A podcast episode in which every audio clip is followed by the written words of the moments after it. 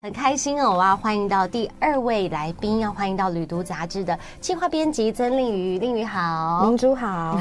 平常都是这么早起吗？对啊编，辑的工作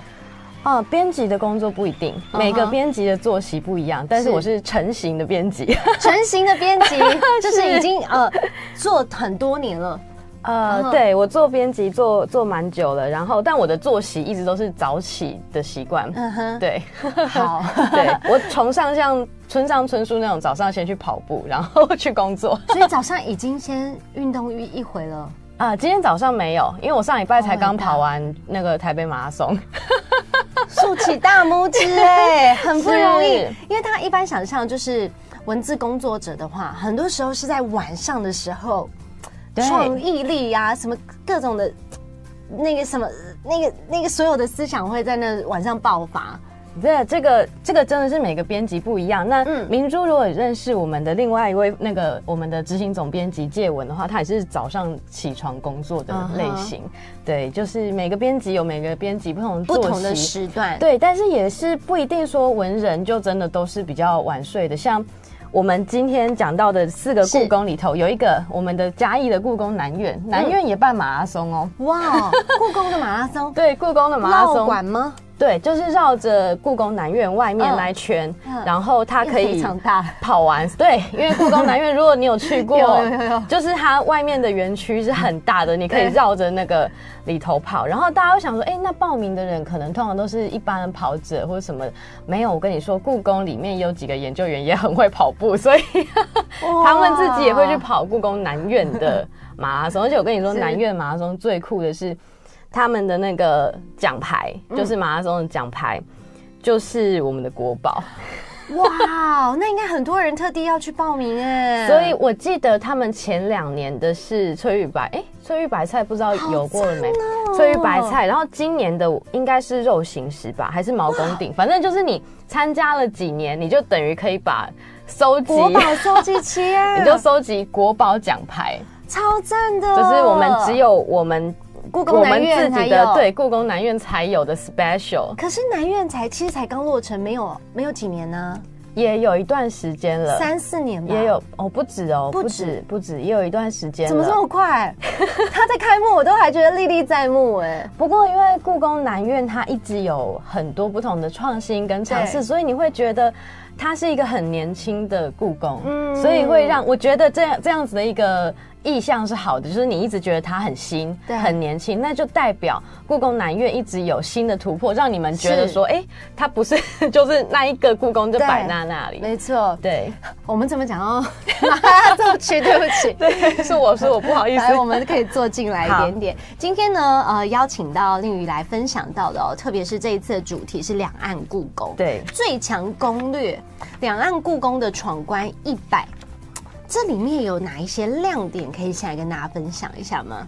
我想先跟大家分享我们这一次的企划，我们做了四个故宫嘛，是为什么会选在这个时间点做？对，对，因感为恩的季节里，呃，一个很重要的是秋冬，其实是我们去看国宝最好的时候。哦，嗯为什么呢？就是呃，如果大家一年只能选一个时间来我们台北故宫或者是嘉义故宫的话，最好的时间就是十到十二月，因为十月是我们台北故宫的院庆。嗯对，嗯那所以呢，比较大的特展都会在这个时节举办。那至于北京的话，北京一年四季去看都差不多，不过嗯冬天去看很漂亮，因为它现在下雪。对，所以现在如果大家有在刷小红书对或者是那个抖音的话，你就会发现很多那个北京故宫下了满天大雪的嗯那个很漂亮的对景。北京对故宫是比较要看，因为它一直人很多。我看对人家分享都是说要看哪时候人比较比较好进 去。我跟你说都很难，对啊，所以我北京故宫的不是季节问题，是时时段。时呃，节当然你说像暑假、啊、那种时那一定是间，爆那一定炸是爆很难进去。但是平常你也还是要提前上他们 Booking 的微信去预约，嗯，那会会比较就是容易能 够能容易能够进场，而且北京故宫很大，是所以你一定要留不可一整能天，对， 慢慢的才有办法把它逛完。是。对所以，哎，刚才讲到，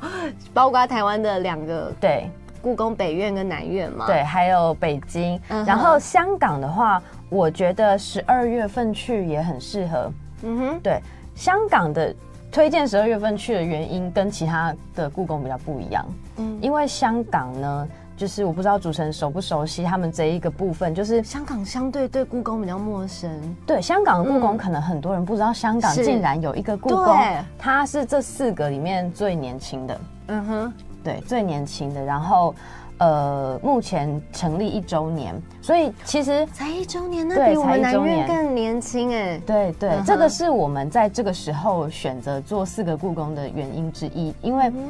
香港故宫刚成立的时候，我们就很想做四个故宫的比较，嗯哼，可是它刚成立还有点雾里看花，不太清楚它要干嘛。是那它成立一周年了，我们觉得哎，诶可以来做一个整个的检视，这样子是。，所以现在大家对看到这图片当中，也特别秀给大家看。现在外观就是它场馆，对不对？对对所以它对，是在维多利亚港旁边吗？对，它是我们四个故宫里头离海最近的一个故宫。那 view 很赞的。对，非常漂亮。你真的就是展品看一看，然后你就可以去它那个靠海的那个落地窗前、哦看一下大海，很值得然后再走进去看一下展品。呃 就这边大落地窗这对里，哦没有哇。错。你看那个赞 view 超棒，哦，真的非常全棒。时段应该都会景致不一样，很美。欸对它日落跟正中午时分，那个海的感觉都变化很多，所以其实你看这个画面，它本身就有一种它是一幅画对的那个气氛，是对四个故宫当中唯一临海的，对嗯，，对，可以其这么他都是说在内陆嘛，都是在内陆。嗯，对哇，看了好想去哦，香港很故想去宫非常值得去而。且很近啊，对，然后我刚刚说十二月，呃，很推荐去的原因是因为香港是我们艺术拍卖的重镇，十二月份吗？十二月份是他们的那个秋拍。嗯哼，呃，艺术拍卖里面分成春拍跟秋拍，春拍的话大概在四五月的时候举办，嗯那秋拍大概会在十一月、十二月的时候办。那刚好香港故宫最近也都有一些比较大型的展览，嗯哼所以呢，行家就会这样，他就会安排。呃，十二月的时候，先去看佳士得、苏富比这些是大的预拍卖公司的预展，因为嗯他们要拍卖展品，呃，拍品之前要先预会展先把对，会把这些宝贝拿出来展示，嗯那是哼公众都可以参观的。是对，所以你就可以在这边先看完哎、诶拍卖的展品，然后再去香港故宫看。这个里面会有一个很微妙的事情是，其实两边的东西都非常好，但是对在市场上流通的这些拍品，它也它的价值会让你重新对于故宫里面的藏品产生新的价值认识。嗯，这对是整套的流程这样子。对，所以我知我道会蛮推荐，如果有机会去香港的话，哎、就是我会把它纳入到我 去，会让我更想去香港，因为一般来说，大家去香港行程已经固定了。对这因为大家去香港旅游很很普通嘛，迪士尼很很啊，习或者惯是购物，对，对或是我吃觉得美食可以安排一下。必须去大加入，对，刚才那个图片可以再回来吗？就是我们香港故宫的那个那个临海的图片。如果大家对啊、它这一区就是主持人有看到说是它旁边是海嘛，但它这一整区其实除了香港故宫之外，附近还有几个其他的博物馆，有一个叫做哦 M 家的，嗯哼 M 家 M 是 plus 以对以当代艺术为主嘛，嗯那那个故宫是以古代艺术为主，是所以你等于去一古趟今古今全部都看，然后附近还有一个戏曲中心。如果你喜欢看戏曲表表演演的话，哇，可以看你真的时是间，我觉得在那边安排哇个三五天嗯都是很很充足的，因为光香港故宫本身呢，光它这一个嗯就可以看一整天嗯，，我一整天也逛不太完，对，看得很 赶，很不一样香港哎、对，跟大很家不一一样般。旅游香港完全不一样的非行程，常异文的香港，嗯然后离开这一区，整区叫做西九文化区。嗯哼，对，主持人西九可以把这 keyword 放进你的西九哪一个西呢？对西方的西嗯哼九就是九龙的九，其实它就是西九龙的缩写。嗯哼，对，那西九文化区这一区的博物馆看完之后，你还可以在附近的另外还有一个香港艺术馆，对也可以去拜访一下它的，所以整个你就可以规划成一个香港的艺文艺术之旅。哇，好赞！如果说你觉得到北京的故宫呢不好 booking 的话，那。北南院你都去过的话，台湾北南院都去过的话，香港故宫踩一年，大家大部分的朋友应该是还没有踩点 过。对，那个地方要去去打卡，绝对你是对， top，就是刚开走得始，刚很开前始面的，欸很前面的，没有错。那这里面有这些的攻略喽。是我们的，可以跟我大家们有分享，大家可以。根据我们这一次的杂志是去按图索骥，嗯哼其实最按图索骥的可能是我们的北京故宫啦。嗯对，哦对，就是我们这一次的封面呢，如果大家对于就哼，经是典馆藏哦。对故宫可以，你们可以就是如果说那个买了杂志，可以跟朋友大家猜一猜好哪一、赞哦哪一个是哪一，你可以想说猜得我认出来吗对，那哪几件是是哪一个故宫的，就是嗯哼艺艺术史大考 验。我以前对，其实短暂的读过西洋艺术史，是我我本来大学毕业的时候是主要去念 History of Art，哦，是非常粗 浅。好，那跟着编辑再继续看下去，好不好？还有好啊哪一些踩点的地方？哇，苗台湾竟然有这里啊！对，我们这其在实台湾整本杂志，对，这在这是我们花莲一个最新的一个星巴克的点。太美了吧！可以去。其实大我们我们杂志就是以旅游导向为主，所以大家可以里面都有最新的情哦报。那那以虽然是以旅游为主，可是我们又更强化，或者是更希望聚焦在人文艺术方面。嗯所以如果你希希望说你的旅程不是走马看花的话，那就很建议大家可以在旅行的时候很棒带上一本旅读，真的哎会为你的希望可以为你的旅游带来多一点阅读跟人文的乐趣。对，而且真的会有不同的深度，你走的点可能就不会像是大家一般去的点。对，尤其其实嗯像故宫这种地方，如果你没有做好一些准备就去，可能真的就是走马看花，我觉对得会有一点可惜。其实走马看花也精彩啦，我说真的，它的东西多到， 但如果你回来之后发现还有很多没看到，就会很可惜。或者是你就会可以有多一点故事。嗯，跟人家说，我们举个是例子好了，好我们看一下，像北京故宫，如果你有机会去北京故宫的话，我很推荐你要去找这两只，嗯嗯，慈宁宫跟御花园前面这两只，这个是这字怎么念？对，这一个，这个是这个麒麟嘛？，对，上面这个是麒麟，是下面这个呢，这个字很难念，这叫谢志，谢志它是对神兽的之一吗？它们都是神兽，哦，那这边图片可对以给对大家对，就看是到。这一只，这一个是麒麟，我不曾看过哎、可是你看麒麟跟谢志长得蛮像的，对啊，它的对啊分辨的那个就是你看，这就是嘴巴如果有没有张开？有？哎，还有还有还有一个可以观察的地方，主持人再猜一猜，嗯好，对，我们也给读者看一肯定下，就是一个男生一个女生喽，它到神兽倒没有那么没有性别，对，没有那么明显的性大家别，可能对，可能看不到谢志的部分，我但直没有接投关系。降。谢志的其实它最重要的那个分辨是它的那个爪，谢志是有爪子的，真的耶，然哦一后个是麒麟是我们讲麒麟是牛蹄。嗯，所以呢，大家去拍照打卡的时候，我们拍打卡不是要写你是在什么地点吗对？就不要写错。看到牛蹄的，你要记得它写它是麒麟，麒麟它不是谢志。长知 识，这个谢志它在花园前面，然后它是爪子的，那就叫谢志。谢志其实哈，我们好像对这个很陌生，但是其实或许大家嗯。如果有当兵的男生，或许对会比较知道它，因为它是我们的哦宪兵的背章上面的神兽。真的哦对，因为它是代表那个法律的公正的法律，所以它有那个爪的。这就对是。我来说好新鲜的一件事哦 对，然哦后你公正看的它享受上面有它的头上有角，对不对？嗯，它的角就是说，古代你去打官司的时候，这个角。如果你是不正直的那一方，它的脚就去撞 你。原来如此。对，所以这个谢志他是一个代表正义、嗯公正嗯的嗯执法者。 哇哦，所以他在我们的宪兵的那个背章上面也看得到。嗯所以呢，如果有当兵的那个有过当兵经验的朋友，你去看到他的时候，一定会很有感觉，因为就是他很，real 哎、对，变很立体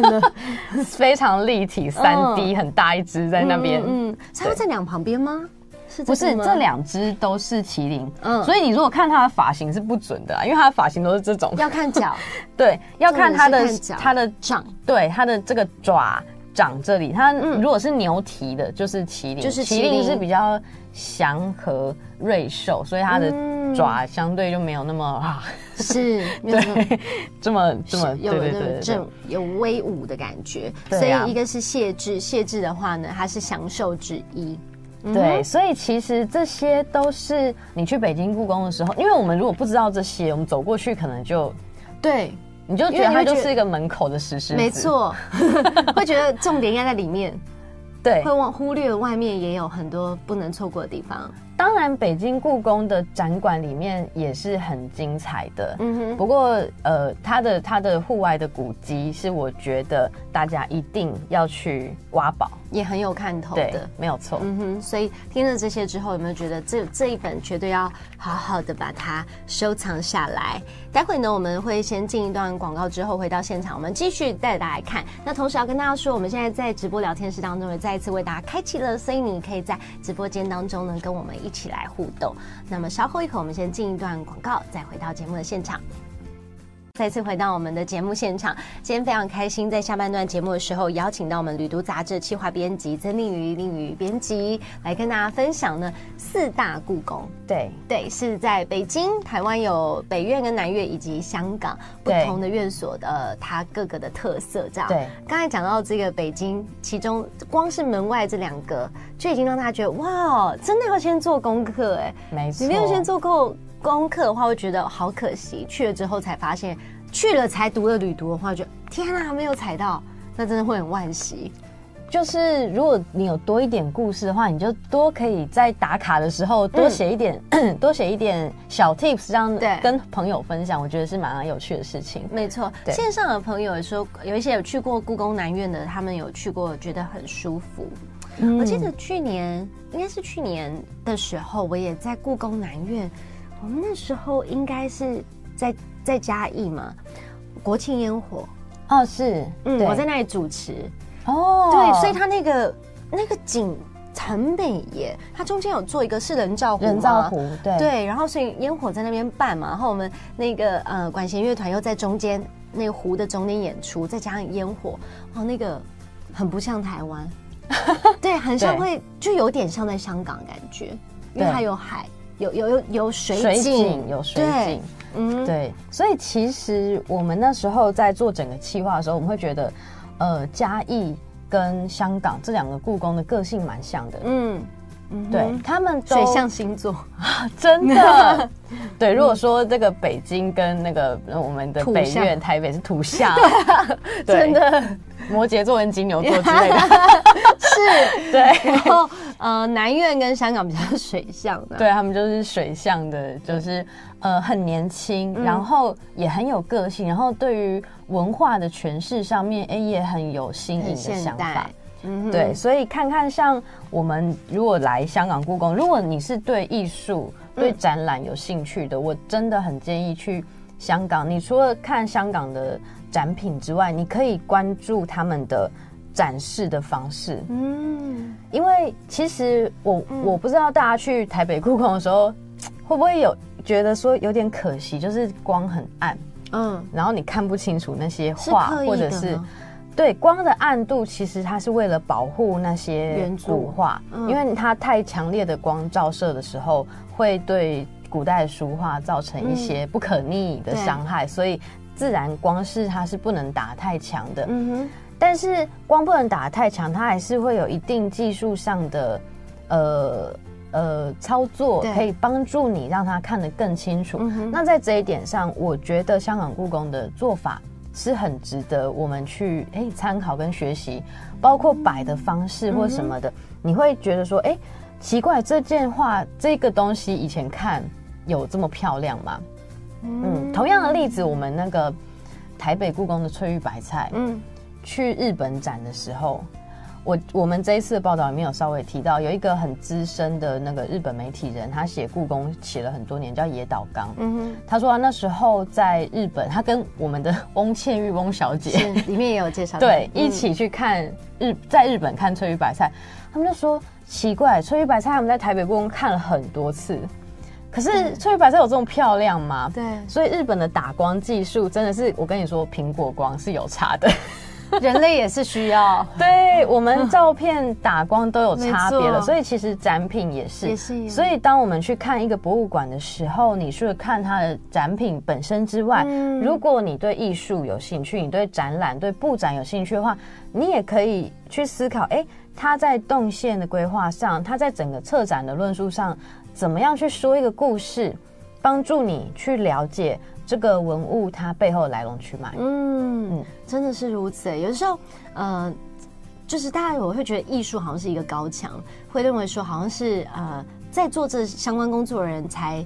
才会去关心的事，但其实呢，如果你愿意亲近的话，先读了旅读，你会更知道说你要从哪里看起，就不会觉得说，嗯，它跟你是无相干的这样子。对，嗯我们也希望可以让这样大家有这样子的体验啦。所以其嗯实这一次的企划上面，我刚刚有一个地方没有讲到，就是我们这一次主题设定为一百攻略，对，所以其实我们整本书里头，这次我们也是呃算是做一个这样子的尝试，一百就公是里很不简单，你会发 现。超多就是文字里面会有一些地方有标了小小的数字，哦。那就代表里面有一百个点，嗯哼是建议大家在去博物馆的时候呢，要你可踩起以来的你可以关注这些重点、嗯哼 key point，这一百个重点，你如果可以了解的话，相信对于你认识四个故宫的脉络会有一些一些小小的帮助，这样子，嗯嗯。很多人听了编辑的介绍之后，就很想去香港的故 宫。没错，而且刚才呢，我私下还问了编辑，他说，其实香港故宫，你们这一次帮大家介绍很周全，除了你刚才提到旁边还有其他的展馆跟表艺中心之外，你连饭店都把大家有些介绍起来，啊是的，没有错。所以整套的行程都可以跟着这一起走。对，可以放心的，就是按照这本攻略去游玩故宫。嗯在实际你去踩香港故宫的时候，还有没有觉得是哪一个是比较隐藏版的？隐藏版的部分，我觉得大家可以留意一下香港故宫，它的其实我们四个故宫里头，香港故宫的藏品来源是跟另外三个最不一样的，嗯哼，因为。呃，我们台北的故宫，我还这边就是前情提要一下，对台北故宫的藏品就是在我们这个四九年来台的时候，它跟着从北京来的对，所以呃，它是从北京到台北，嗯，然后台北有了嘉义故宫之后，台北的有些展品也对开始会到嘉义这边来展出。嗯，所以你会看到这边的展品，它的脉络大概是这样：从北京到台北，然后台北有些在嘉义。对，对可是那香港故宫的东西是哪里的呢？是香港故宫大部分的展品是北京故宫借展的，哦，所以它还是对会归建回去。对，它还是会还给北京故宫。嗯哼那就会有人很好奇，那香港故宫有没有自己的藏对，品？有没有自己的藏品？这边我帮我们这一次也帮大家解密，香港故宫是有目前大概有一千多件自己的藏品，然后他们的藏品来源呢，就不是以前宫中的东西了，嗯是香港的收藏家捐赠的。哼，哇哦，对，在这一期的杂志，嗯大家可以看到七十一页有一个这个嗯很哼，漂亮的，对对对，就是画面上这个明代这的是什么金冠，哇哦，对，它是它是呃，它是明代的嗯很东精西，致哎，然后你会看到上面有两只龙，双龙戏珠，嗯，它是一个文良馆。那这个是一个嗯香港的，它专门收藏这种金器的藏家，他他们的斋号叫做梦蝶轩，嗯哼，他总共捐了九百多件。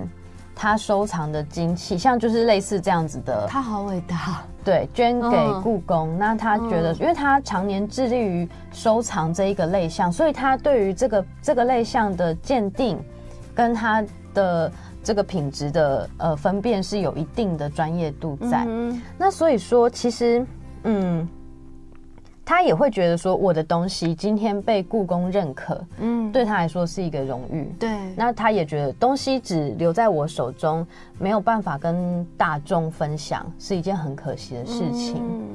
对啊，所以大部分就是由这个梦蝶轩这边对对，捐赠作为是香港故宫的馆藏，他捐这了样，很大一批，然后其实还有一些其他的香港的收藏家也捐了一些其他类项的瓷器啦，或者是家具到香港故宫，所以嗯是香港故宫自己的藏品就是是那个他仍然有自己的藏品的，对，嗯，大概大概是这种形式。然后其实香港真的是，我觉得收藏家这个部分是大家在去逛香港故宫的时候可以留意的部分，因为呃，香港我刚我们刚刚有提到说它是艺术拍卖的重镇，对，它因为早期它是自由贸易港的关系，所嗯以很多的艺术文物拍卖或是流通都是经过香港。嗯，那最早期的时候，其实。嗯，有些那因为早年战乱的时候，有些文物其实流散到流离西失方，所，嗯然后这些大藏家在香港，他们就觉得说，我能够收一件是一件，我希望把流散在海外的这些呃中国文物收回来，回来至少让它在华人的世界里面。嗯所以呃，其实他们香港故宫开馆的时候就有讲过一件展品的故事，是一件南宋的画，叫做《观潮图》。嗯，那《观潮图》呢，它就是一九五零年代的时候，对，由香港的收藏家，他去海外把它买回来，然后再把它回回捐给北京故宫。所以那嗯一张画现在在北京故宫，然后呃，在香港故宫开幕的时候，北京故宫就把这一件画。拿到香港去展览，说，嗯这个当初是多亏了香港这边嗯把它带回来了，然后才让它能够回到故宫里面。嗯，所以每一件文物呢，能够再一次回到这边展出，都有它自己的故事哦。听众朋友们，谢谢大家今天的收听哦，时间过得非常快，再次谢谢我们的曾编辑，谢谢，我们下次见喽，拜拜拜拜就爱点你 UFO。